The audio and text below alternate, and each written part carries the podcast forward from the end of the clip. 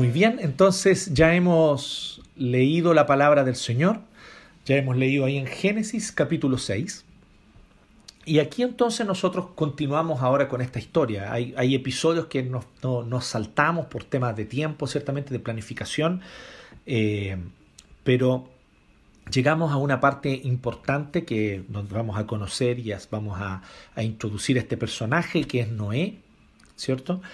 Pero recordando que esta es una gran historia cuyo protagonista es Dios. Y vamos a hablar sobre la extensión, sobre la expansión del mal, sobre cómo el mal se expande. Y, lo que vamos a, ver hoy aquí en el capítulo 6 de Génesis sobre eh, cuando el mal, la rebeldía se expande, ya nos da la pauta en las primeras palabras del versículo 1. El versículo 1 dice, cuando los seres humanos comenzaron a multiplicarse sobre la tierra, y ahí cuenta lo que viene a continuación, que ya vamos a hablar sobre eso. Lo que nosotros vemos es que a grandes rasgos y resumidamente, sin embargo, cuando los seres humanos comenzaron a multiplicarse sobre la tierra, empezaron a cometer muchos actos de maldad, de crueldad, de desobediencia a Dios, de rebeldía contra Dios. Pero multiplicarse era parte del plan de Dios. Entonces ya de inmediato nosotros vemos que de entrada este capítulo nos presenta esta gran verdad. La manera como Dios creó, la manera como el Señor diseñó el mundo es irrompible. No puede irse contra lo que Dios estableció. Las leyes que rigen nuestro universo son leyes ordenadas por Dios. Y por lo tanto debemos ceñirnos a ellas y, y de hecho estamos ceñidos a ellas lo queramos o no lo queramos. Siguiendo las y entendiendo las leyes del universo en el ámbito físico, químico, por ejemplo, es como nosotros logramos también un cierto desarrollo tecnológico, al comprender estas leyes, cómo funcionan y saber cómo usarlas para el beneficio humano, para los propósitos humanos. Pero no podemos nosotros cambiar las leyes, las leyes están ahí establecidas. Por eso también es verdad con las leyes eh, morales que Dios estableció en el universo y con las leyes espirituales que Dios estableció en el universo y en esta creación, en este reino. Y Dios estableció desde el inicio que en este reino, varón y mujer, creados a imagen y semejanza de Dios, fueron puestos para crecer y multiplicarse. Y al multiplicarse, llenar la tierra y gobernarla. O sea, ser un reflejo de la gloria de Dios, imagen y semejanza de Dios, y multiplicarse sobre la tierra para llenar la tierra de esta gloria de Dios. Y esta gloria de Dios se muestra cómo? Esta gloria de Dios se muestra en el cuidado amoroso del hombre y de la mujer sobre la creación, en el trato de amor unos con otros, con nuestro prójimo, reflejando así la gloria de Dios y reflejando así el carácter de Dios. El propósito de Dios era que nos multipliquemos. No hay ningún mal en que el ser humano se multiplique sobre la tierra. Todo lo contrario, es mandato divino que el ser humano se multiplique sobre la tierra. El problema es el cómo nos multiplicamos. La serpiente astutamente corrompió el corazón humano, o no ella corrompió, sino más bien nos tentó para ser corrompidos, y la serpiente astutamente eh, entró donde tenía que entrar para dañar y echar a perder el reino que Dios había hecho perfecto. Y entró por el corazón humano. Y allí entonces al tentarnos, el ser humano se deja seducir, se rebela contra Dios y esta rebelión, el pecado, es el gran parásito del reino. El parásito no vive por sí solo, no puede existir por sí solo, tiene que alojar en un huésped y una vez que aloja en ese huésped, daña al huésped, lo enferma. Eso es el pecado. Esa es la maldad. El mal existe en el mundo, el mal existe en la creación, el mal existe en la sociedad, el mal existe en mi corazón y en tu corazón, pero el mal es un parásito que viene para infectar, dañar, para hurtar, matar y destruir, pero que no tiene poder para crear, sino solo para dañar y echar a perder lo creado. Y de esta manera entonces vemos que los seres humanos se multiplican como era el mandato de Dios, porque no podemos ir contra el mandato que Dios estableció en la creación, que Dios diseñó en este pacto creacional. Pero se multiplican con maldad en su corazón, con crueldad, con violencia, con abuso. Y por lo tanto la crueldad, la violencia y el abuso también se multiplican, lamentablemente. Así comienza este 6 y por lo tanto nosotros vamos a hablar hoy sobre esto, para que los jóvenes y niños que están anotando anoten también que hoy vamos a hablar sobre la expansión del mal o el mal se expande por el mundo. El mal se expande por el mundo. Así que pueden ir tomando nota allí. Dice, cuando los seres humanos comenzaron a multiplicarse sobre la tierra y tuvieron hijas, los hijos de Dios vieron que las hijas de los seres humanos o que las hijas de los hombres, literal, eso dice en el hebreo, los hijos de Dios vieron que las hijas de los hombres eran hermosas. Entonces tomaron como mujeres a todas las que desearon.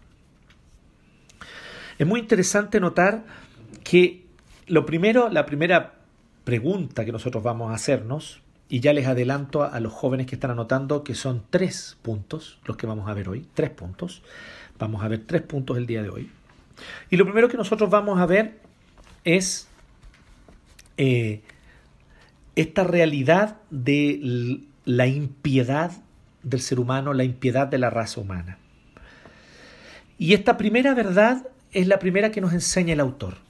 Lo primero que el autor nos enseña en este texto, porque nos enseña tres cosas, como les decía, y la primera cosa que nos enseña es que siempre hay juicio cuando hay impiedad. Esto es lo primero, siempre hay juicio cuando hay impiedad. Que el juicio de Dios se manifiesta cuando hay impiedad.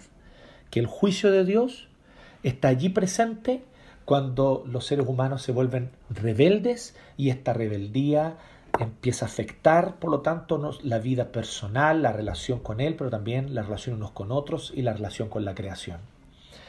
Así que vemos aquí que ocurre uno de los misterios que tal vez es un poco difícil de entender y que ha dado para mucha especulación a lo largo de los siglos. Dice que cuando los hombres comenzaron a multiplicarse, tuvieron hijas. Y los hijos de Dios vieron a las hijas de los hombres y vieron que eran hermosas y tomaron esposas, las que desearon, dice. Pero dice aquí que tomaron, las tomaron como esposas. Es muy interesante porque volvemos nuevamente al tema del diseño creacional. O sea, el matrimonio, como fue establecido por Dios en el Edén, sigue estando aún aquí el matrimonio y siguen por lo tanto dándose en casamiento y casándose. Pero ellos se casan, toman esposas, pero de una manera impía. ¿Cómo interpretar esto? Hay varias interpretaciones que se han dado al respecto y en realidad fundamentalmente son tres. La primera de ellas es que algunos dicen que estos hijos de Dios se refiere a ángeles, a seres angelicales que vinieron y desearon a las hijas de los hombres y entonces se unieron a ellas, se hicieron humanos, por así decirlo, se unieron a ellas y de esa manera entonces tuvieron hijos que fueron literalmente gigantes. ¿ya? Esta idea eh, eh, es una interpretación. El texto no nos dice eso. Y esta idea, esta interpretación, no el texto, el texto bíblico es una narrativa histórica, pero esta interpretación del texto es una interpretación de carácter mitológico. Y esta interpretación está muy presente en, en algunas antiguas leyendas hebreas, judías. Y por causa de la antigüedad de esta idea, algunos dicen, ah, entonces esto debe ser cierto, debe, ser, debe haber sido así. Algunos incluso se entusiasman porque dicen, ah, si una leyenda judía debe ser cierta. Pero hay cosas que hay que tener claras aquí. Primero que todo, un error, por muy antiguo que sea, sigue siendo error. No importa cuán antiguo sea. Una interpretación errónea podrá ser antigua. Eso no la hace menos errónea. En segundo lugar, debemos entender que la cultura y la religión judía están cargadas de muchas supersticiones hasta el día de hoy. No solamente hay elementos de la palabra de Dios y de la ley de Moisés que hay, pero lamentablemente en la cultura hebrea hay también muchas leyendas, historias, cosas que se cuentan. Están los famosos libros apócrifos que cuentan también historias que pueden ser de, gran valor. Algunas de esas historias son, son, de gran valor histórico, pero hay muchas historias o leyendas que son eh, simplemente cuentos mitológicos que se han traspasado de generación a generación y este nos parece a nosotros el caso de esta interpretación. ¿Por qué? Por una razón muy sencilla. Porque eh, si fuera como dice esta interpretación antigua, entonces Dios debió haber castigado a los seres angélicos, no a los seres humanos y no a la creación porque ciertamente los que dañaron y los que corrompieron el orden de Dios habrían sido los ángeles, al codiciar a las mujeres y a las hijas de los hombres, si hubiese sido el caso. Y eso no tiene absolutamente ninguna lógica con el relato del autor. Esta interpretación que se le impone desde hace muchos años a Moisés no es lo que Moisés quiere transmitir. Si Moisés hubiese tenido esa intención, Moisés habría mostrado entonces un castigo sobre los seres angélicos como consecuencia y dentro de su misma narrativa para que tuviese lógica la narrativa. Pero no tiene ninguna lógica con lo que el autor muestra ser su intención en la redacción y en la gramática de este texto. Por lo tanto, nos quedan dos interpretaciones, que son las otras dos que en general los pensadores y eruditos bíblicos concuerdan, eh, eh, eh, hay, hay, matices, pero son dos, y que estas dos interpretaciones muy interesantes son distintas, pero, pero son las dos interpretaciones que de alguna forma podrían ser o podrían apuntar a la intención de Moisés, a la intención del autor en lo que él dice. La primera es que los hijos de los hombres son la descendencia de Caín y los hijos de Dios son la descendencia de Set. Y la razón para eso está inmediatamente más arriba y es un muy interesante argumento. Porque efectivamente se nos dice que se nos muestra la descendencia de Caín, que ya la vimos en Génesis 4 el domingo pasado. Entonces dice que Caín tuvo hijos y, tuvo, y que tuvo a, Enoch y, Enoch tuvo y así fue, ¿cierto? Metusael, etc. Pero luego no, no, leímos este capítulo, ustedes lo pueden leer después en su casa. El capítulo 5 comienza con la descendencia de Set. Pero la descendencia de Set no dice así, esta es la lista de los descendientes de Adán o este es el Toledot, la historia de Adán. Pero lo interesante es que no comienza con Adán, comienza con Dios. Dice, Dios creó al ser humano a su imagen y semejanza. Luego, Dios, entonces, Dios creó a Adán. Adán tuvo un hijo a su imagen y semejanza, que se llamó Set. Set tuvo un hijo y su hijo tuvo un hijo y así. Entonces, si uno ve la genealogía, la genealogía no comienza con Set, ni siquiera comienza con Adán, comienza con Dios. Entonces, literariamente, dicen algunos, Moisés está tratando de decirnos que esta es la descendencia de los hijos de Dios, los que invocan el nombre de Jehová. Mientras que las hijas de los hombres serían las hijas de la descendencia de Caín y después incluso de Lamec, que nosotros conocimos y vimos a Lamec la semana pasada, que fue este hombre impío que se jactaba y cantaba acerca de sus fechorías y de su crueldad. Bueno, esta es una posible interpretación y es muy interesante notarla. Si así fuera entonces, el pecado que colmó la paciencia de Dios fue lo que en el Nuevo Testamento se llama yugo desigual. O sea, que un creyente en el Señor, que le sirve y que le adora, se une en matrimonio con una persona, con un cónyuge que no cree en el Señor, que es pagano, que es idólatra, que no adora a Dios, que no adora al Señor Jesucristo en el caso del Nuevo Testamento. Entonces, el yugo desigual se aplica en ese contexto. El mandato del yugo desigual en el Nuevo Testamento se llama así yugo desigual, sin embargo es un mandato muy antiguo, está presente para el pueblo de Israel aquí, desde Moisés. Entonces no sería extraño que Moisés, que es el mismo que recibe esta ley y que ordena esta ley de parte de Jehová a los israelitas de no casarse con mujeres extranjeras que son idólatras, el problema no es étnico propiamente, el problema no es propiamente racial, el problema es religioso, es que nuestros hijos deben ser criados en el temor de Jehová. Y nuestros hijos solo son eficientes y efectivamente criados en el temor de Jehová cuando papá y mamá adoran a Jehová y tienen temor de Jehová. Esto es un, principio básico, es causa-consecuencia, es causa-efecto de la manera más sencilla y natural. Por lo tanto, Dios previendo de que la próxima generación tenga el temor de Jehová, se les traspase el conocimiento del Señor, Dios entonces hace prohibiciones muy estrictas desde el Antiguo Testamento con respecto a creyentes que se unen en matrimonios con personas que no son creyentes y que no temen al Señor es lo que se llama yugo desigual. Por lo tanto, aquí habría sido el pecado que colmó la paciencia de sido el yugo desigual. Muy interesante interpretación y muy válida. La otra nos dice otra cosa. Nos dice que en realidad eh, la expresión hijos de Dios, que se utiliza en otras partes de la Biblia, una vez se utiliza para hablar de seres angélicos, con respecto a esta primera interpretación que yo les dije mitológica, pero solo una vez. Pero varias veces en el Antiguo Testamento la expresión hijos de Dios es una manera de expresarse con respecto a reyes, a personas del linaje real, que son poderosos, que tienen dominio sobre otros y por lo tanto continúan este linaje. Y es una expresión que era común en el contexto del Oriente Medio, el contexto semítico donde se escribe esto, para referirse a reyes.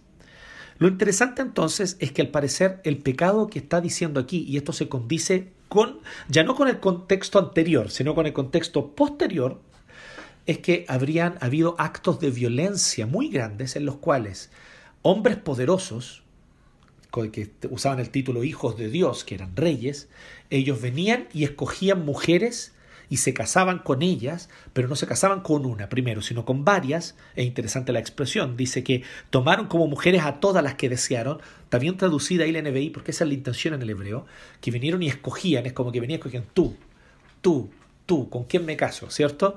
Con esta sí, con esta no, ¿cierto? Arroz con leche me quiero casar.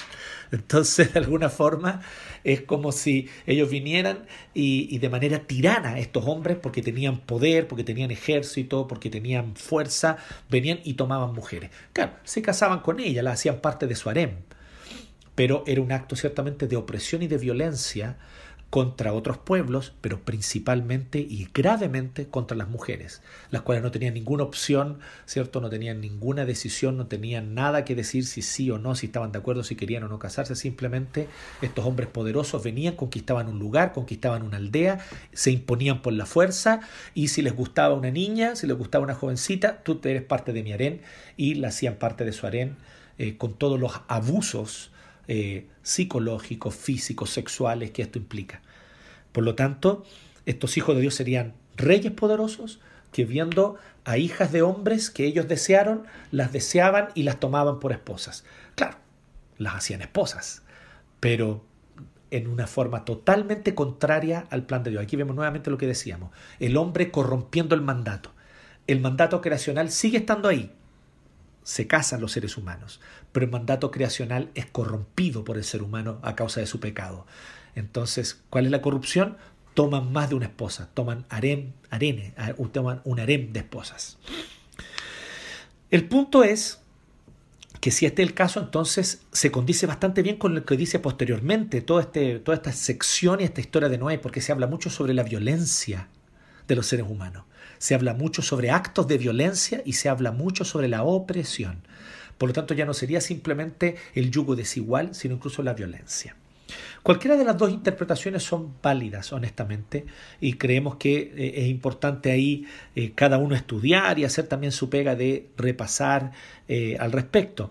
Si ustedes se dan cuenta, las dos interpretaciones es un poco difícil compatibilizarlas, pero no se contradicen en lo esencial. ¿Y qué es lo esencial? Lo esencial es que los seres humanos pecaron contra el Señor, se rebelaron contra un orden creacional, manifiestan su rebeldía contra el Señor, manifiestan su impiedad a través de estos actos. Y eso es lo que colma la paciencia de Dios.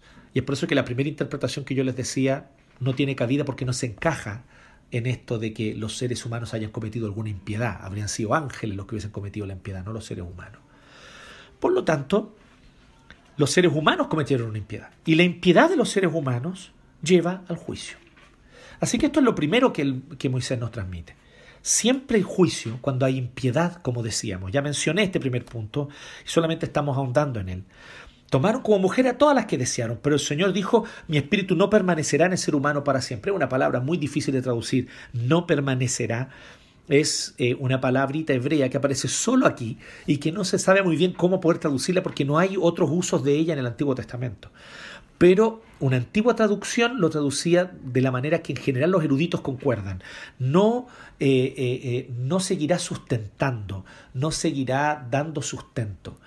Había una traducción que decía no contenderá, o sea, no estará ahí todo el tiempo luchando con mantener y sustentar al ser humano. Y esto se basa en lo siguiente, toda la vida en la tierra proviene del aliento de Dios, toda la vida en la tierra es dada por Dios. Y el Espíritu de Dios nos da vida a nosotros como seres humanos y ciertamente es el aliento de Dios también el que sustenta la creación, como dice el Salmo 104 también y otros textos. Entonces, cuando dice mi espíritu no contenderá en el ser humano para siempre, lo que quiere decir es que yo no voy a seguir sustentando al ser humano, yo no voy a seguir dándole vida. Eso es lo que está diciendo. Porque no, no es más que un simple mortal. Así que le doy 120 años. Los 120 años aquí no se refieren a la edad máxima que una persona puede vivir, sino que se refiere a que desde que Dios toma esta decisión hasta que viene el diluvio pasaron 120 años. Hubo 120 años de plazo para que Noé construyera el arca, para que los hombres pudieran ver a Noé construyendo el arca y le preguntaran qué estás haciendo y Noé pudiera hablarles del juicio futuro. Pero como sabemos y conocemos la historia, no creyeron. Solamente eh, Noé con sus hijos y sus nueras se salvaron. Ocho personas en total. Pero Dios muestra, aún allí, aún en su juicio, muestra un juicio compasivo. Le da 120 años, no solo para que no construya el arca, sino también para que sirvan de advertencia a la humanidad perdida. Así que dice, cuando los seres humanos comenzaron a multiplicar sobre la tierra, tuvieron hijos, los hijos de Dios vieron que las hijas de los seres humanos eran hermosas, tomaron las que desearon, pero el Señor dijo, ahora traeré juicio. Y dice más, que al unirse los hijos de Dios con la hija de los seres humanos y tener hijos con ella, nacieron gigantes. La palabra aquí gigantes se refiere a hombres fuertes, se refiere a fuertes. También es una palabra bastante peculiar que aparece en algunos otros lados, pero de muy poco uso. Y la palabra a la que se refiere es personas poderosas, héroes, por así decirlo, héroes de la antigüedad. Y esto nos habla de la porque lo hace, lo dice de una manera negativa, si ustedes se fijan. Dice que les nacieron hombres poderosos, que fueron los famosos héroes de antaño. A partir de entonces hubo gigantes en la tierra, hubo hombres poderosos. Los hombres poderosos son una, una tradición en la humanidad. Los hombres poderosos son aquellos que se imponen con la fuerza sobre otros. Son aquellos que, teniendo algún tipo de poder, generalmente y en la antigüedad sobre todo un poder militar, un poder eh, de fuerza física, teniendo algún poder económico, eh, teniendo poder político tal vez en estos días, vienen y se imponen para beneficiarse ellos personalmente de la opresión sobre un gran grupo de gente a los cuales oprimen. Esta es la idea de los gigantes. Por lo tanto, no necesariamente se refiere a gigantes literales. Si bien es verdad, y la Biblia da cuenta de esto, de que existían hombres muy altos, y es posible que estos hombres también estuvieran, como Goliat y otros hombres que eran de una altura y de una complejidad física, complexión física, disculpen, bastante importante, digamos, eran personas fuertes. Así que eh, eh, al parecer había una combinación. Hablamos de tiempos antiguos donde el poder militar, el poder político, el poder social, se asocia también con el poder físico, con la fuerza. Y así que estos hombres eh, que nacieron fueron hombres arrogantes. Esta es la arrogancia. Ellos venían y conquistaban lo que querían. Ellos venían y deseaban algo y lo obtenían. Ellos querían algo e iban tras eso. Y ellos se jactaban de su poder. Gigantes. Ya más adelante nosotros vamos a ver que existe un hombre que corresponde muy bien con este tipo de, descripción que se llama Nimrod, que fue el que dirigió la construcción de la Torre de Babel. Nimrod era este tipo de gigante, o sea, más allá de ser gigante físicamente, era un hombre que se imponía sobre otros con su poder y con su fuerza, oprimiendo a los demás con su fuerza. Así que arrogancia, opresión, violencia, crueldad, rebeldía contra el Señor, impiedad es lo que podemos resumir en una palabra, impiedad. Así que al ver el Señor la maldad del ser humano que era tan grande y que su corazón estaba de continuo inclinado al mal, decía, la, traducía muy bien la Reina Valera, una excelente traducción, yo no la habría cambiado porque una traducción perfecta, su corazón de continuo inclinado al mal. Aquí está traducido como todos sus pensamientos tendían hacia el mal. ¿Sí? Es una forma de traducirlo, pero creo que decir su corazón está hablando algo mucho más completo. Se arrepintió de haber hecho al ser humano. No se asuste con la palabra arrepentirse, porque en otro lado dice que Jehová no es hombre ni hijo de hombre para que se arrepienta. Claro, Él no se arrepiente como los seres humanos se arrepienten. Nosotros nos arrepentimos porque no conocemos las consecuencias de lo que hacemos, porque en nuestra necedad cometemos pecados y cometemos nosotros actos de rebeldía, y entonces cuando chocamos con las consecuencias nos duele, nos damos cuenta, oh, lo que hice estuvo mal, y entonces tratamos de enmendar nuestro camino porque no sabíamos o no teníamos claridad, o porque fuimos porfiados, pero aún así no teníamos toda la claridad de cómo iba a, iba a ser el desenlace de las cosas. Dios no es así. Dios es omnisciente, todo lo conoce. Dios es omnipotente, todo lo hace según su voluntad, es soberano. ¿Cómo un ser divino, Dios, que es omnisciente, todo lo conoce, que es soberano, todo lo hace según su beneplácito, según su propósito, y que es todopoderoso, se arrepiente? No tenemos claro, no tenemos respuesta a eso. Pero una cosa sabemos, que de alguna forma, que no niega ni su omnisciencia, ni su perfección, ni su soberanía, Dios se arrepintió. La manera más común, como muchos han dicho, es que aquí se está tratando de expresar el lenguaje humano, un sentimiento que Dios tuvo que nosotros no sabemos bien cómo expresarlo, no sabemos bien, nuestra mente no puede entenderlo, así que se expresa el lenguaje humano, dicen algunos. Es posible, es una manera muy posible de entender esto. Entonces es que Dios se arrepintió, una manera de expresar el dolor que él sintió. Es una manera de que nosotros seres humanos podamos entender lo que le pasó a Dios. Pero el punto es que aquí muestra claramente los sentimientos de Dios. Muestra que Dios le duele, que Dios sí tiene emociones y que estas emociones no son incontrolables como en el caso nuestro, pero estas emociones que están, que están en perfecta armonía con todos los perfectos atributos de Dios, incluyen el dolor por el pecado humano y el dolor por haber hecho al ser humano. Y dice, voy a borrar de la tierra al ser humano y más por causa del orden pactal, del orden creacional también haré lo mismo con los animales, los reptiles y las aves del cielo. ¿Por qué? Porque estaban bajo el dominio del ser humano. Esto se condice perfectamente con lo que decía en, el, eh, eh, en, un episodio anterior que nosotros vimos, donde Dios pone al ser humano al cuidado de quienes, al cuidado de los animales, los reptiles y las aves del cielo. Y aquí dice que entonces Dios decide que quiere eliminarlo y los va a eliminar. Me arrepiento de haberlos creado. De nuevo está la expresión. Me duele, me duele en el corazón. Dios siente algo que no sabemos cómo expresarlo ni cómo entenderlo humanamente. Así que usamos una palabra humana para, para tratar de expresarlo. Me arrepiento. Pero vuelvo a decir, Dios se mantiene soberano, todopoderoso y omnisciente. Pero Él se arrepiente de haberlos creado. Pero Noé contaba con el favor del Señor. Siempre hay juicio cuando hay impiedad. En segundo lugar, nosotros vemos una pequeña parte, ¿cierto?, del 9 al 17. Vemos que Dios entonces habla de Noé. Y aquí comienza el Toledot de Noé. La sección que nosotros estamos leyendo es justo el final del Toledot de Adán, que comenzó en el 5.1. Y ahora comienza el Toledot de Noé desde el 6.9 en adelante. Así que estamos justo entre estos Toledot. Y lo interesante es que Aquí comienza el Toledot de Noé y dice, este es el Toledot, o sea, esta es la historia que se desarrolló a partir de Noé. Y dice, Noé era un hombre justo e íntegro, dice honrado. Lamentablemente creemos que la traducción aquí lo suaviza un poco, la idea es más profunda, que era justo e íntegro. No era justo e íntegro entre su gente. Siempre anduvo fielmente con su Dios. Y aquí la expresión es igual a la que se refiere en el capítulo 5 que ustedes pueden leer ahí, que era, un, que era de hecho uno de los, de los ascendientes de Noé, el caso de Enoch. Enoch anduvo con Dios, dice, hasta y entonces Dios se lo llevó, ¿sí? Anduvo fielmente con Dios y un día desapareció porque Dios se lo llevó, dice el 5.24. Noé también anduvo con Dios. En esto, Noé se parece, ¿cierto?, a su, si no me equivoco, bisabuelo, Enoch, que es el padre de Matusalén, Matusalén el padre de Lamec, este es otro Lamec, ciertamente el Lamec papá de Noé, de la descendencia de Set, y Lamec, por lo tanto, es el padre de Noé, ¿cierto? Como decía. Entonces, él es como su bisabuelo, anda con Dios en medio de una generación impía. Anda con Dios.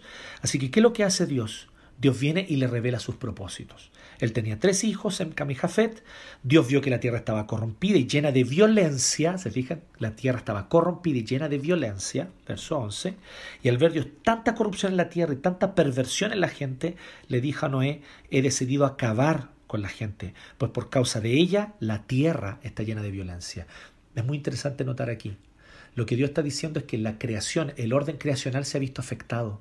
Los animales están más agresivos. Hay más violencia en general en la creación. La creación está hostil. Y ya no es ese lugar apacible y agradable para acoger al ser humano, sino que es un lugar hostil. Y eso es lo que está diciendo, se está volviendo cada vez más hostil porque el hombre se ha puesto violento. Así que voy a destruir a la gente junto con la tierra. Construyete un arca de madera resinosa y le da todos los detalles. Hazle compartimentos, cúbrela con brea, ¿cierto? Un arca, una caja, una gran caja de madera. Eso es lo que le está diciendo. Un arca literalmente es eso, es una caja. Entonces dice, construye una gran caja de madera de la siguiente medida, 140 metros de largo, 23 de ancho y 14 metros de alto. Hazla de tres pisos con una abertura medio metro del techo y con una puerta en uno de sus costados, porque voy a enviar un diluvio sobre la tierra para destruir a todos los seres vivientes bajo el cielo. Todo lo que existe en la tierra morirá. Esto es lo segundo que aprendemos aquí. Ya vimos lo primero, siempre hay juicio cuando hay impiedad. Lo segundo que nos muestra Moisés aquí es que siempre hay fieles en una generación corrompida. Siempre hay hombres fieles en una generación corrompida. Muchos de nosotros estamos corrompidos, vemos una maldad muy grande en el mundo, pero hay fieles ahí en medio. Vemos en distintos lugares de la Biblia que de repente el pueblo de Jehová está desobediente al Señor y desobedece, pero hay un remanente fiel. Vemos en un momento, por ejemplo, bien más adelante en la historia bíblica, que Elías clama al Señor al ver, ¿cierto?, que el rey Acab, a Jezabel, y ver que adoran a Baal y que hay sacerdotes de Baal por todas partes, y él se duele porque él dice, todos están entregados a la idolatría, Señor, y él está dolido, deprimido, y el Señor le dice, no, todavía hay siete mil que no han doblado sus rodillas ante Baal entonces siempre hay un remanente fiel. Cuando Jeremías llora y lamenta con justa razón la destrucción de Jerusalén, Jeremías entonces expresa también, pero allí también nosotros vemos que Dios le muestra a Jeremías que hay un remanente fiel, que sigue habiendo un remanente fiel. Entonces, siempre hay fieles en una generación corrompida. Siempre hay hombres y mujeres fieles. En una generación corrompida. Permítanme decirles que encuentro bastante razonable esto también que yo se lo escuché a alguien alguna vez. Nosotros pensamos qué terrible los tiempos que vivimos, pero los tiempos de Noé deben haber sido mucho peores, porque por alguna razón Dios no soportó más y quiso destruirlos. La universalidad del diluvio es un tema muy importante. Si el diluvio no mató a todos los seres humanos, no tiene sentido el relato. El relato solo tiene sentido si todos los seres humanos, excepto Noé, murieron.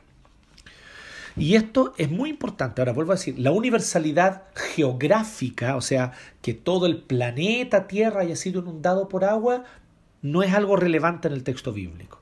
Hay, hay ciertos eruditos que defienden y piensan que toda la tierra fue inundada y hablan incluso de ciertos vestigios y evidencias arqueológicas que apuntarían en ese sentido. Existen otros que dicen que tal vez fue solamente esa zona del cuarto creciente del Oriente Medio que se vio inundado, que además tiene una característica muy peculiar porque está, por así decirlo, a un nivel más bajo que lo demás.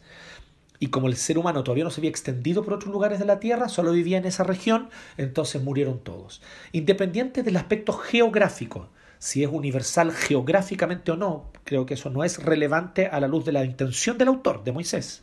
Exégese, simplemente leer el texto y qué es lo que Moisés quiere transmitir.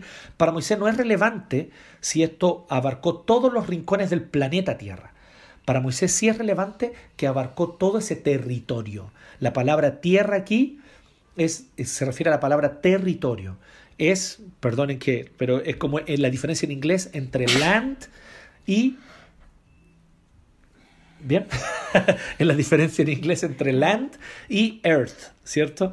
Eh, earth es el planeta Tierra, pero land es, ¿cierto?, el, el, territorio, el terreno. Pues bien, todo el terreno, todo el territorio, ¿cierto? Todo lo que el ojo humano alcanza a ver quedó inundado, quedó inundado hasta las montañas más altas que había en esa región fueron inundadas, sobre ellas quedó, quedó más arriba el agua.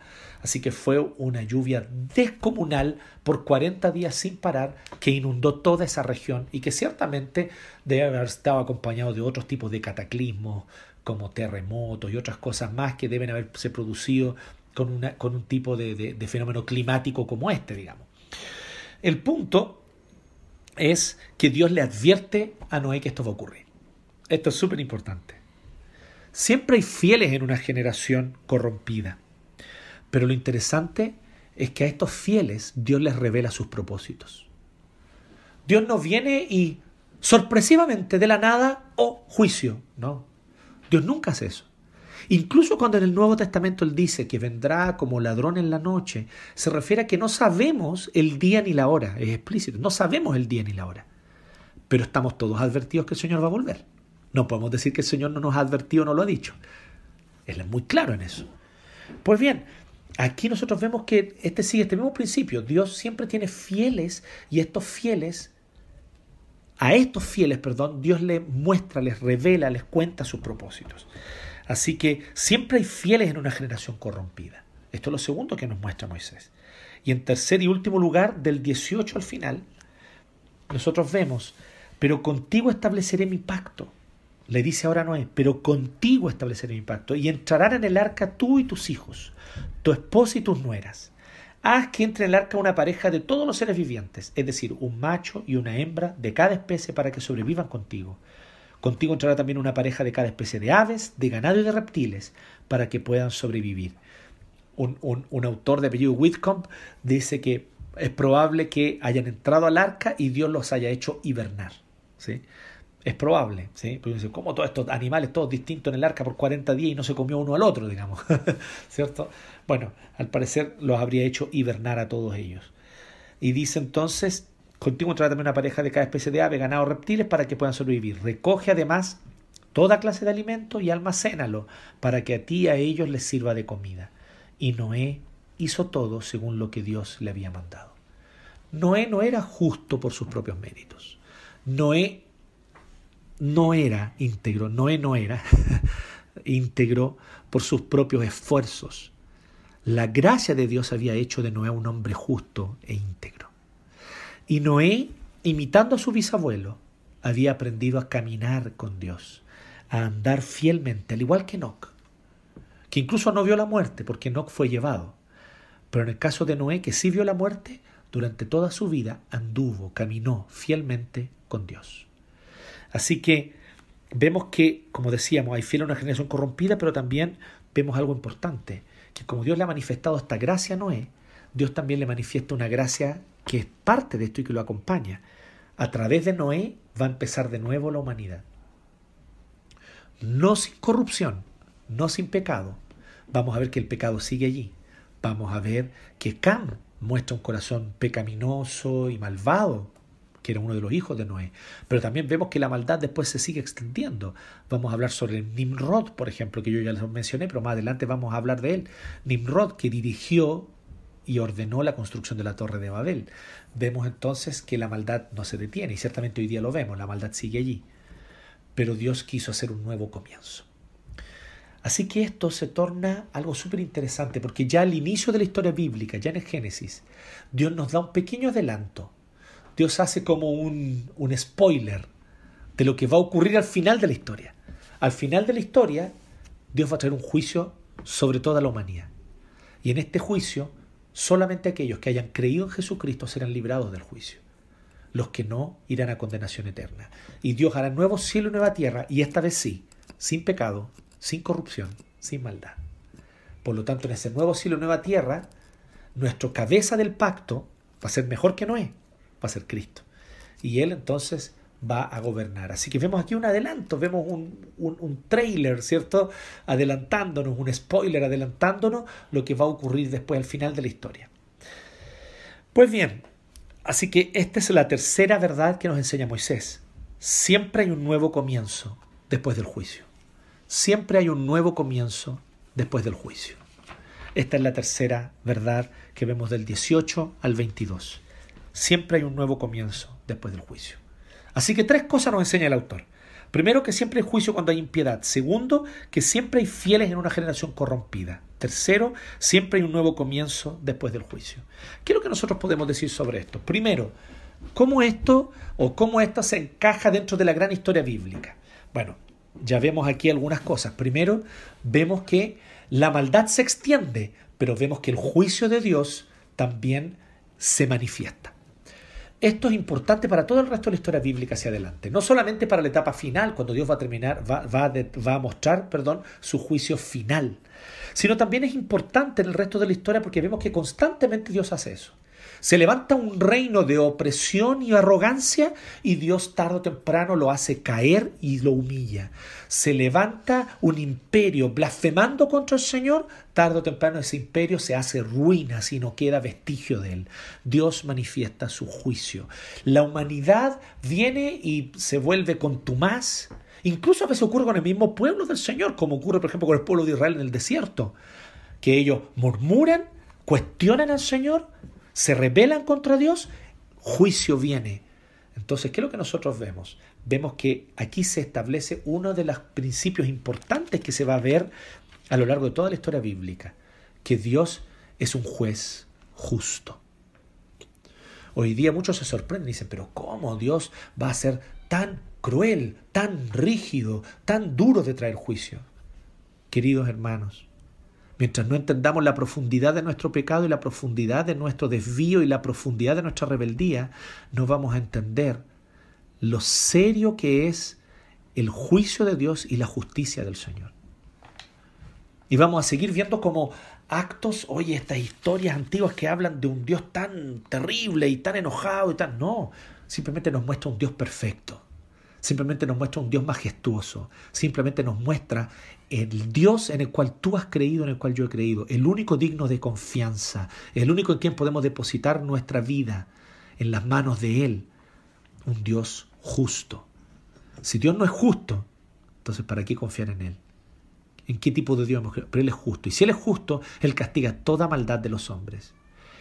Así que nosotros vemos que aquí se introducen estos dos temas importantes la maldad humana que se expande y la crueldad y opresión que se expanden, pero vemos también el juicio de Dios que oportunamente, tal vez no a nuestros ojos, porque nuestro entendimiento es limitado, nuestro entendimiento no es correcto y nuestro entendimiento en muchos sentidos está nublado. Así que nosotros quisiéramos la justicia ahora, ya, en este momento y de nuestra manera. Dios dice, no, la justicia la traigo yo cuando yo determino, pero Dios trae juicio. Donde hay opresión, Dios trae juicio. Donde hay injusticia, Dios trae juicio. Donde hay impiedad, Dios trae juicio. Para nosotros nos podrá parecer tardanza, pero es en el tiempo perfecto de Dios. Así que este, estos dos temas se introducen aquí y van a acompañar todo el resto de la historia bíblica hacia adelante. Ahora nosotros nos preguntamos cómo este relato, cómo este episodio apunta a Cristo. Bueno, de varias maneras bastante claras. Una de ellas, primeramente, es el hecho de que Dios trae juicio. ¿Y quién es el gran juez que se levanta al fin de los tiempos para juzgar a las naciones? Es Jesucristo. Nos gusta pensar solamente en Jesucristo como una especie de hippie buena onda que tuvo solamente amor y compasión, paz y amor para todos. Pero técnicamente eso no es así. Jesucristo también manifestó claramente el juicio. Jesucristo dio vuelta a las mesas de los cambistas. Jesucristo habló con palabras claras y duras contra fariseos y contra saduceos y maestros de la ley, llamándolos víboras, sepulcros blanqueados. Jesús es el juez que todo lo juzga y lo juzga con justicia. Jesús es el juez que tiene compasión del que se arrepiente y con un corazón contrito y humillado reconoce su pecado. Pero si tú no reconoces tu pecado, si tú no te dueles por haber pecado contra el Señor, si tú no te dueles por tu rebeldía, no hay ni va a haber misericordia para ti. Al corazón contrito y humillado Dios no lo desprecia. ¿Cómo está tu corazón? ¿Arrogante? ¿Confiante en una gracia barata? ¿Que permanece y prevalece constantemente en el pecado sin arrepentimiento? Jesucristo tiene ojos como llama de fuego, dice el, el Apocalipsis ojos como llamas de fuego. O sea, cuando Él ve algo y Él ve tu vida, Él ve con juicio. Y su juicio juzga y como fuego quema y destruye. Así es Jesucristo. Jesucristo es juez justo. Y aquí vemos la justicia de Dios que se manifiesta sobre la humanidad, que es la justicia que se revelará, se revelará al fin de los tiempos con Jesucristo de manera perfecta. Él volverá como rey a gobernar, a juzgar con ojos de fuego para juzgar, porque Él ve a la humanidad, Él ve tu corazón y Él juzga con justicia. Por lo tanto, esto es lo primero que nos revela, pero también nos revela algo súper importante. Nos revela también que Dios tiene un plan para salvar a los suyos. Así como Noé, Dios le dice, construye un arca, métete a esa arca y así tú quedarás protegido del juicio. Nosotros también somos protegidos del juicio cuando Dios primeramente nos anuncia el Evangelio somos privilegiados. Por gracia, así como por gracia Dios le habló a Noé, por gracia Dios nos habla a nosotros y nos habla de Jesucristo. Y nos dice, todo aquel que está en Cristo, mire la expresión que aparece en el Nuevo Testamento, el que está en Cristo, no hay condenación. No hay condenación para el que está en Cristo, así como para aquellos que se refugiaron en el arca, se vieron librados también del juicio del diluvio. Hay libramiento del juicio en el mismo Jesucristo. Jesucristo es el juez justo que juzga a todo aquel que no se arrepiente, a todo aquel que no se duele por su rebeldía y pecado, a todo aquel que no se vuelve de sus malos caminos. Pero Jesucristo es aquel que tiene compasión de todo aquel que cree en Él, que en fe y arrepentimiento corre a sus brazos, que se sabe incapaz de salvarse a sí mismo y corre a Jesucristo. Jesucristo es aquel que lo guarda, lo protege, es refugio contra el juicio. Ojo con esto, el juicio es de Dios. ¿Se fijan en eso? El juicio no lo trae otro ser. El juicio lo trae Dios. Es un juicio justo. Pero Dios también tiene compasión y protege a Noé. Fíjense qué importante que es lo mismo que Dios hace con nosotros en el Evangelio de manera aún más clara y aún más perfecta. Dios es el que juzga y Dios es el que condena pero es Él también el que tiene compasión de quienes se arrepienten y los protege y los guarda del juicio. Así que vemos aquí también la salvación, el hecho de que Dios está dispuesto a salvar, Dios está dispuesto a tener compasión, Dios está dispuesto a preservar una parte de la humanidad, a sus escogidos, a guardarlos y protegerlos del juicio. Lo hizo con Noé en la antigüedad, lo hace contigo y conmigo a través del Evangelio de Jesucristo. Y ahora viene la pregunta final cómo nosotros somos invitados hoy a ser parte de esta historia. ¿Cómo somos nosotros invitados hoy a participar de esta historia? Y hay tres cosas que se condicen con las tres cosas que Noé habla en el, texto. Lo primero es que debemos nosotros comprender que nuestra impiedad nos hace merecedores de juicio. ¿Cuántas veces hemos dicho, cuántas veces tú dices, yo digo, ¿por qué a mí? No merezco esto.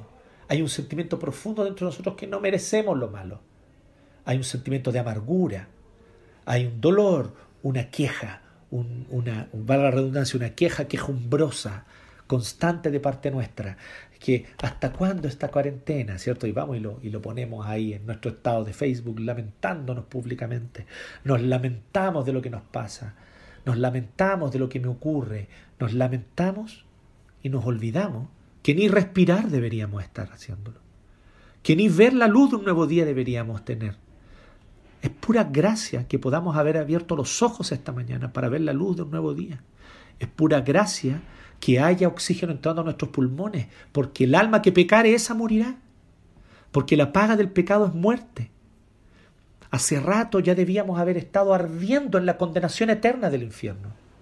Y el Señor aún nos mantiene con vida, y aún tal vez a ti te mantiene con vida, para que te arrepientas, para que tengas tiempo, hay advertencia para ti, así como les dio a ellos, a la humanidad de ese tiempo, 120 años. Tiempo para que no construyera el arca y tiempo también para que ellos pudieran escuchar y ver este anuncio. Pero así también el Señor lo hace con nosotros. El Señor nos da una nueva vida, nos da un nuevo día, pura gracia, pura misericordia. Entonces venimos y empezamos a quejarnos. Yo no estoy diciendo que nos suframos con la pérdida de un trabajo. Obviamente que sí, es natural. Yo no estoy diciendo que no, que suframos con el hecho de que algo salga mal en nuestro trabajo, o que tengamos un problema familiar, o que tengamos un problema de salud. Yo no estoy diciendo que no nos, no nos haga sufrir eh, un diagnóstico que tal vez pueda ser complicado para nuestra salud. Todos esos son motivos que traen sufrimiento a nuestra vida. Pero de ahí a pensar que no me merezco esto, es muy iluso. Dios no nos ha dado lo que merecemos. Dios ha sido compasivo nos sigue dando vida, nos sigue dando gracia, nos sigue dando amor, nos sigue dando sustento. Entendamos la profundidad de nuestro pecado y seremos cada día más agradecidos. Porque vamos a entender que detalles como el agua, que detalles como el sol, que detalles como el aire son pura gracia inmerecida porque nuestro pecado es profundo y la santidad de Dios inalcanzable, la santidad de Dios perfecta, y simplemente el abismo entre nuestra condición pecadora y la condición santa del Dios majestuoso y perfecto es un abismo insalvable, imposible de saltar. Así que reconozcamos que nuestra impiedad nos hace merecedores de juicio. Reconozcamos esto. Algunos se escandalizan, dicen, pero ¿cómo, se va, cómo va a decir que el, que el virus, el coronavirus y la COVID-19 es castigo de Dios? Y la verdad es que yo entiendo a los que se escandalizan con eso, porque efectivamente hay un pequeño grupo lamentable de gente que, de los cuales la televisión se burla, porque la televisión le gusta desprestigiar el Evangelio, que hay un pequeño grupito de gente que se sienten mejores que otros, moralmente superiores, y dice, Dios lo está castigando a ustedes impíos, Dios lo está castigando por su pecado, Dios está castigando a la humanidad por su pecado, y hacen un discurso como de profetas inflamados de autojusticia. Y la autojusticia es pecado, lamentablemente. Así que, para nada, yo no estoy diciendo algo como eso y no estoy abogando algo como eso. Pero por otro lado, negar el hecho de que las enfermedades vienen porque el juicio de Dios está en esta humanidad caída. No podemos negar ese hecho. Así como las guerras que vienen, así como la destrucción que viene, así como los desastres naturales que vienen, en mayor o menor medida es porque hay un juicio que pende sobre la humanidad. Hay un juicio que pende, que está allí, sobre la vida de la humanidad en general.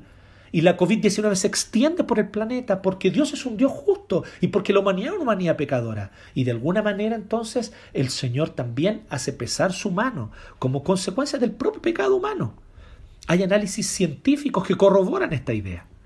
Hay ciertos papers científicos que están diciendo que el hecho de que el ser humano llegue y explote zonas que no debía explotar, que se coma animales que no debería comer, producen este tipo de enfermedades que se extienden de una manera que nosotros no estamos preparados para ella.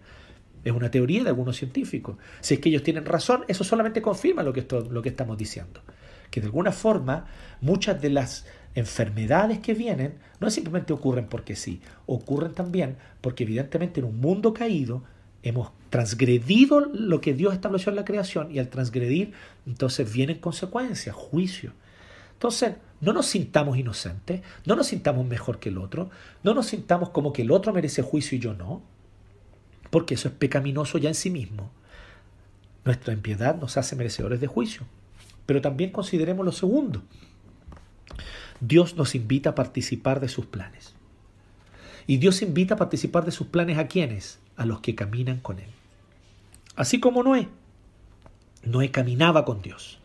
Así nosotros somos invitados a participar del plan de Dios, caminando con Dios. Y porque caminamos con Dios, Dios nos va a mostrar sus propósitos. Dios nos va a hacer parte de sus propósitos.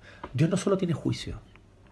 Dios, como veíamos al final de este texto, después del juicio tiene nuevos comienzos. Dios trae juicio, ha traído juicios sobre imperios humanos, ha traído juicios sobre reinos humanos, pero luego de esos juicios Dios trae nuevos comienzos. Así también Dios va a traer un nuevo comienzo cuando la COVID-19 se haya acabado esta pandemia. Y en ese nuevo comienzo, tú que crees en el Señor Jesucristo, yo, nosotros, tendremos un papel que cumplir. ¿Vamos a ser parte de eso? ¿Estamos dispuestos a ser parte? ¿Estamos ya hoy dispuestos a decirle al Señor, Señor, úsame lo que tú quieres que, que, lo que tú quieres hacer? Dios invita a participar de sus planes a quienes caminan con Él. Aprendamos de Noé. Y aquí es donde hay algo súper importante, hermanos, hermanas, sobre todo los más jóvenes, pero a todos en realidad, no solo los jóvenes. A veces nosotros pensamos, ¿para qué ser fiel a Dios si todos los demás no lo son? ¿Para qué temer a Dios si todos los demás blasfeman contra Él? Y lo que veo que les va lo más bien. Este pensamiento ya estaba en la Biblia, lea el Salmo 73. Hubo hombres que lucharon con ese pensamiento en la Biblia. Oye, pero si a los impíos les va bien igual, ¿para qué servir al Señor? Y de repente tu corazón se siente tentado, inclinado a tomar livianamente los mandamientos de Dios, a relativizar lo que Dios ha dicho. No, esto es absoluto. Pero relativizarlo, decir, pero a lo mejor ¿Por qué? Porque sentimos que la impiedad ya está tan extendida, que ya hay tanta transgresión al orden creacional, que ya hay tanta transgresión al pacto de Dios, que qué importa si yo también transgredo una vez o un par de veces, que qué tan importante va a ser no tomar tan en serio. Pero aprendamos de Noé. Noé en medio de la generación más impía que ha habido sobre la historia humana hasta el día de hoy. Esta fue la generación más impía, más que la de nosotros. Esta generación fue peor. Y en medio de la peor generación de la historia de la humanidad, caminó fielmente con Dios. Anduvo fielmente con Dios. Tú también puedes andar fielmente con Él. Tu generación no es tan mala como la de Noé. Y Noé era tan pecador como tú. Así que tú también puedes caminar con Dios. Témele, ora, busca, obedécele y el Señor te va a hacer parte de sus planes como lo hizo con Noé. Tú también vas a ser parte de los planes. La iglesia es parte de los planes de Dios. Dios nos va a usar para restaurar lo que va a quedar roto. Dios nos va a usar para sanar a los que están heridos. Dios nos va a usar para hacer nuevas las cosas que se están destruyendo. Tal vez muchas cosas se están viniendo abajo, destruyéndose en este momento. Tal vez muchas cosas están quedando en entredicho ahora. Pero cuando haya que empezar un nuevo comienzo, el pueblo del Señor va a estar ahí. Aquellos a quienes Dios los ha movido. ¿Quieres tú ser parte de eso? ¿O quieres quedarte mirando por el cerrojo de la puerta cómo todas las cosas ocurren? Somos invitados a ser parte, como no fue invitado a ser parte. Dios invita a participar de los planes, de sus planes, a quienes quieren y a quienes caminan con Él. Y no olvidemos esto, los planes de Dios al final son compasivos. Sí, hay juicio. Sí, el juicio de Dios es severo. Sí, Dios es juez justo. Pero Dios siempre al final manifiesta su compasión. ¿No les parece maravilloso esto? Incluso en el juicio que vendrá, donde toda la tierra será destruida por fuego, Dios después de eso va a hacer una nueva creación, nuevo cielo y nueva tierra donde mora la justicia. Siempre hay nuevos comienzos. Y de esos nuevos comienzos, en esos nuevos comienzos Dios manifiesta su gracia, su bondad. Así que recordemos y miremos a Jesucristo. Jesucristo es la evidencia de que Dios tiene nuevos comienzos para todos nosotros. Jesucristo es la evidencia de que Dios tiene nuevos comienzos para todos nosotros.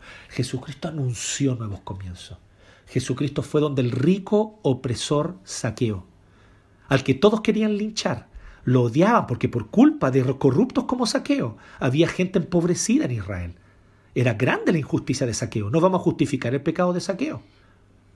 Es pecado oprimir al pueblo y hacerse rico oprimiendo a otros. Y Saqueo lo hizo. Pero ¿cómo fue Jesús con Saqueo? Bájate de ahí, esta noche cenaré contigo. Así el Señor restaura las cosas, con su compasión. El poder de la compasión nunca lo subestimes, mi hermano. Sobre todo tú, que tal vez en este último tiempo, y lo entendemos con justa razón, has visto tanta injusticia en nuestro país y te duele y en estos últimos meses ves cómo la gente se manifiesta y dice está bien que se manifieste porque está bien dar rienda suelta a la ira humana. No, no está bien porque la ira humana, en la ira humana no actúa la justicia de Dios. En la ira humana no actúa la justicia divina. Pero muchas veces nosotros vemos y decimos, perdemos la fe en estas cosas. El Señor nos invita hoy a tener fe. Mírate, mira, mira en esto. Aquí era una, una humanidad opresora. Una humanidad donde personas simplemente porque eran más fuertes tomaban a las mujeres que querían y las esclavizaban. Donde hombres simplemente venían y oprimían a su prójimo y eran violentos contra ellos. Y venían y los esclavizaban para que trabajaran en sus campos y les produjeran beneficios a ellos. Una pequeña élite llena de poder económico, político, militar, oprimiendo a, a una gran población. Eso no es nuevo, eso no es del siglo XX, eso no es del capitalismo. Eso es naturaleza humana. Existe en el socialismo, existe en el comunismo, existe en el capitalismo y va a existir en cualquier sistema económico. Aunque cambien la constitución entera, la opresión humana no se va a detener mientras el corazón humano siga siendo el mismo. Y Dios tiene una respuesta para el pecado humano. Y es la única respuesta que redime, es la única respuesta que restaura, es la única respuesta que realmente sana. Compasión. Y Dios tuvo compasión de Saqueo. Bájate de ahí. Cenó con él. Nadie quería entrar a la casa de ese impío rico. Pero él sí. ¿Y qué hizo Saqueo? Ahí también vemos. No basta con decir, soy cristiano. Muchos ricos dicen que lo son, pero no viven como tales porque no tienen la fe verdadera. Hay frutos de una fe verdadera. La fe sin obra es muerta. ¿Y cómo nosotros vemos los frutos de la fe de saqueo? Hoy me comprometo a que devolveré cuatro veces a todos los que defraudé. Él, él lo que hizo fue restituir. Eso es arrepentimiento. Eso es fe. Eso es cristianismo verdadero. Pero recordemos, la compasión tiene más poder que la ira.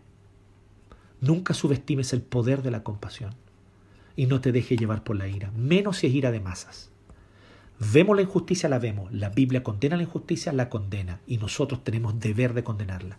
Yo no estoy diciendo quédate callado, acepta las cosas como son, crúzate de brazo y deja que te pisoteen. Yo no estoy diciendo eso. Yo estoy diciendo que no hay mayor subversión, no hay acto más subversivo que los actos de compasión. No hay acto más subversivo y no hubo acto más subversivo en esta historia que el acto de Jesucristo derramar su sangre oprimido por el imperio romano. Y en ese derramamiento de sangre, Él lo que hizo literalmente fue salvar a la humanidad, fue salvar a esta creación y fue darnos una nueva vida. Y luego los cristianos que siguieron los primeros siglos, miles martirizados bajo la opresión. Fue su sangre la que construyó después una nueva sociedad que, con muchos defectos, con muchos problemas, no una sociedad perfecta, la sociedad perfecta será solo cuando Cristo vuelva, pero esa sociedad restauró muchas cosas que estaban perdidas en el imperio romano. Una sociedad de compasión, de cuidado hacia el prójimo, de compasión hacia los niños. En fin, usted me entiende lo que quiero decir. Si miramos la historia, vamos a comprobar esta gran verdad. La compasión es mucho más poderosa que la ira. Y hay mucho más poder subversivo en ser compasivos que en ser airados. Y hay mucho más poder transformador en la gracia. Por lo tanto, esa gracia que Dios ha mostrado contigo, merecedor de juicio y de condenación eres tú. Tú eres merecedor de juicio. Merecedor de juicio. ¿Sí? No se trata aquí de all cops are bastards. En realidad, todas las personas son bastards. Tú lo eres, yo lo soy, todos lo somos porque nos hemos desviado de nuestro Dios, le hemos dado la espalda, todos lo somos. No un grupito de los seres humanos lo son, todos lo somos. Somos bastardos en nuestra forma de comportarnos, negando a nuestro Dios, negando a nuestro Creador, dándole la espalda. Todo ser humano, toda persona es bastarda en este sentido, lamentablemente. Nos comportamos como bastardos por nuestro pecado. Así que todos nosotros necesitamos redención. Y a ti Dios te mostró gracia para que muestres gracia hacia los demás. Y esta gracia es transformadora. Paciencia, sigue actuando. Paciencia, sigue sirviendo. Paciencia, sigue amando. Que a su tiempo Dios va a mostrar la restauración que anhelamos. Porque recuerden esto, los planes de Dios son compasivos y traen un nuevo comienzo. Siempre hay nuevos comienzos después del juicio. Y en esos nuevos comienzos hay que estar. Y en esos nuevos comienzos, ¿dónde vas a estar tú? ¿Dónde, ¿Dónde voy a estar yo? Que estemos la idea es que estemos siendo parte de los propósitos de Dios, que estemos siendo usados por Dios. Quiere el Señor que así sea. Amén. Vamos a orar. Padre Celestial, te agradecemos, Señor, por tu gracia y por tu compasión. Gracias, Señor, por lo que tú nos enseñas a través del ejemplo de Noé, por su fidelidad, porque caminó contigo. Ciertamente nosotros también podemos caminar contigo. Y te rogamos en esta hora, Señor, que tú nos enseñes a temerte a entender que eres Dios justo y que tu juicio es perfecto, a no tomar livianamente tu palabra y tus mandatos, sabiendo, oh Dios, que tu juicio es severo. Pero también, Señor, entendiendo que hay compasión cuando caminamos contigo, cuando nos arrepentimos, cuando hay un corazón contrito y humillado que se reconoce pecador y depende de ti, allí tú manifiestas compasión y gracia y nos usas para extender esa compasión y esa gracia hacia otros. Gracias Dios en esta hora, te agradecemos, te alabamos, en el nombre de Jesús. Amén.